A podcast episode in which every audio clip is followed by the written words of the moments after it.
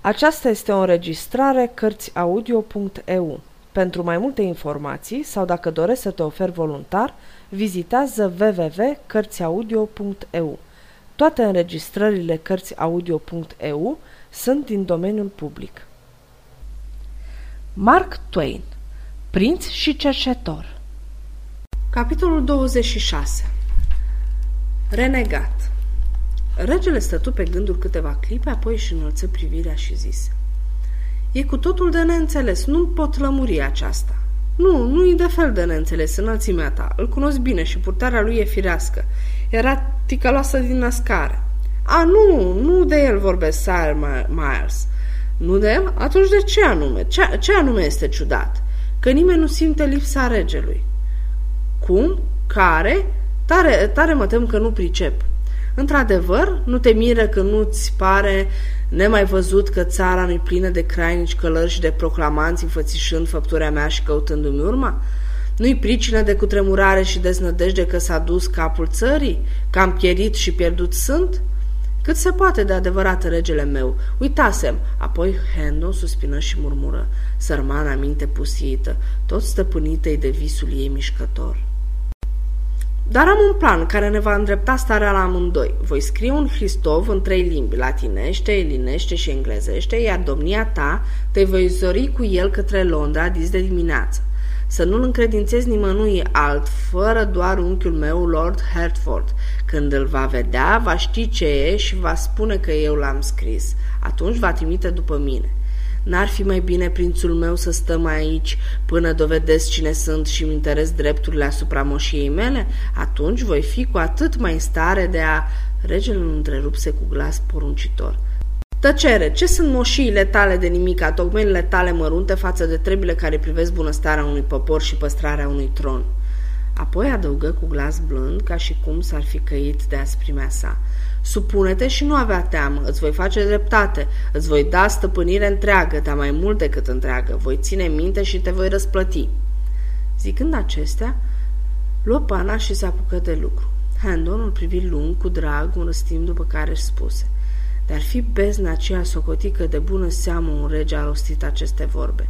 Nu-i chipa tăgădui când se pornește boala tună și fulgeră la fel ca regele nostru cel adevărat, dar de unde a prins meșteșugul acesta? Ian te uită cum îți mâzgâlește și zgârie hârtia mulțumit, cu codițele și cârligele lui fără vreo noimă, închipuindu-și că sunt cuvinte latinești și elinești, și de nu va sluji mintea vreun șiretlic norocos pentru a-l îndepărta de țelul său, voi fi nevoit a mă preface mâine dimineață că gonesc călare spre împlinirea nesăbuităi însărcinări ce a născocit-o pentru mine. În clipa următoare, gândurile lui Sir Miles se întoarseră la episodul abia petrecut. Era așa de absorbit în meditație încât când regele îi înmână hârtia pe care o scrisese, o luă și o băgă în buzunar fără să aibă habar ce face. Cât de uimitor de ciudat s-a purtat ea, murmură Oșteanu. Mi se pare că m-a cunoscut și îmi pare că nu m-a cunoscut. Aceste păreri se izbesc cap în cap, văd limpede.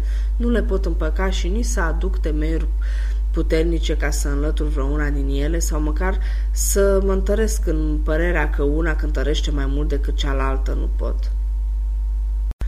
Lucrurile stau fără doar și poate așa, trebuie să mă fi recunoscut după chip, înfățișare și glas, căci cum ar fi putut fi altfel? Totuși de spus a spus că nu mă cunoaște și aceasta e dovada desăvârșită că cea nu e în stare de minciună. Ci stai, gândesc că încep să văd limpede. Se prea poate ca el să o fi înrăurit, să-i fi poruncit, să o fi silit a minții. Aceasta e cheia. Taina e dezlegată. Părea moartă de spaimă, da, se află sub amenințarea lui. O voi căuta, o voi găsi acum că el este plecat, își va spune pe față gândul adevărat. Își va aminti de vremurile de altă dată când eram tovarăș de joacă și asta îi va îmblinzi inima și nu mă va trăda, ci, ci îmi va mărturisi totul. Nu are sânge de nelegiuit în vine, nu, totdeauna a fost cinstită și cu credință. I-a fost drag odinioară. Aceasta e chezășia mea, căci nu poți vinde pe cineva care ți-a fost drag. Și grăbi spre ușă, care chiar în clipa aceea se deschise și în încăpere intră Lady Edith. Era foarte palidă, însă mergea cu pasul hotărât și portul ei plin de grație și de o blândă demnitate. Fața era la fel de mâhnită ca și mai înainte. Împins de o fericită încredere, Miles sări să o întâmpine, dar ea l opri cu un gest abia simțit și oșteanul rămase locului. Castelana se așeză și îl pofti și pe el să șadă. Astfel, acest simplu gest îi răpi sentimentul de veche camaraderie, prefăcându-l într-un oaspete străin. Era atât de surprins, atât de buimăcit, încât faptul acela neașteptat îl făcu o clipă să înceapă să întreba dacă la urma urmei mai e tot Miles Hendon, cum susținea Lady Edith.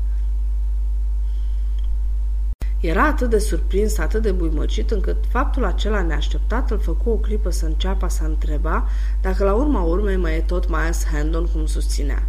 Lady Edith zise, Cavalere, am venit să-ți dau un sfat. Poate că nu stă în puterea cuiva ca nebunii să fie trăziți din nălucirile lor, dar neîndoielnic că pot fi îndemnați a se feri de primejdii. Socot că acest vis al domniei tale poartă fața adevărului cinstit pentru domnia ta și pentru aceea nu-i nelegiuit, dar nu zăbovi aci cu el, căci aci visul acesta este aducător de primejdii. Se uită drept în ochii lui Miles o, o clipă, apoi adăugă în chip mișcător. E cu atât mai primejdios cu cât a, asemuiești mult cu ce ar fi fost băiatul pe care l-am pierdut noi, dar fi viețuit să ajungă la vârsta aceasta.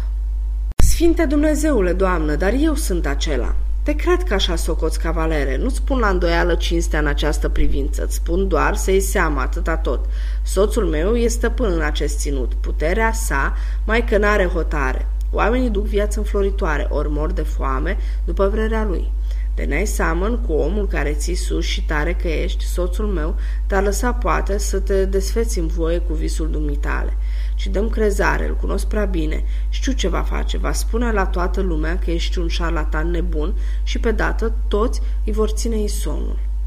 A ținti asupra lui Miles încă o dată aceeași privire neclintită și adăugă.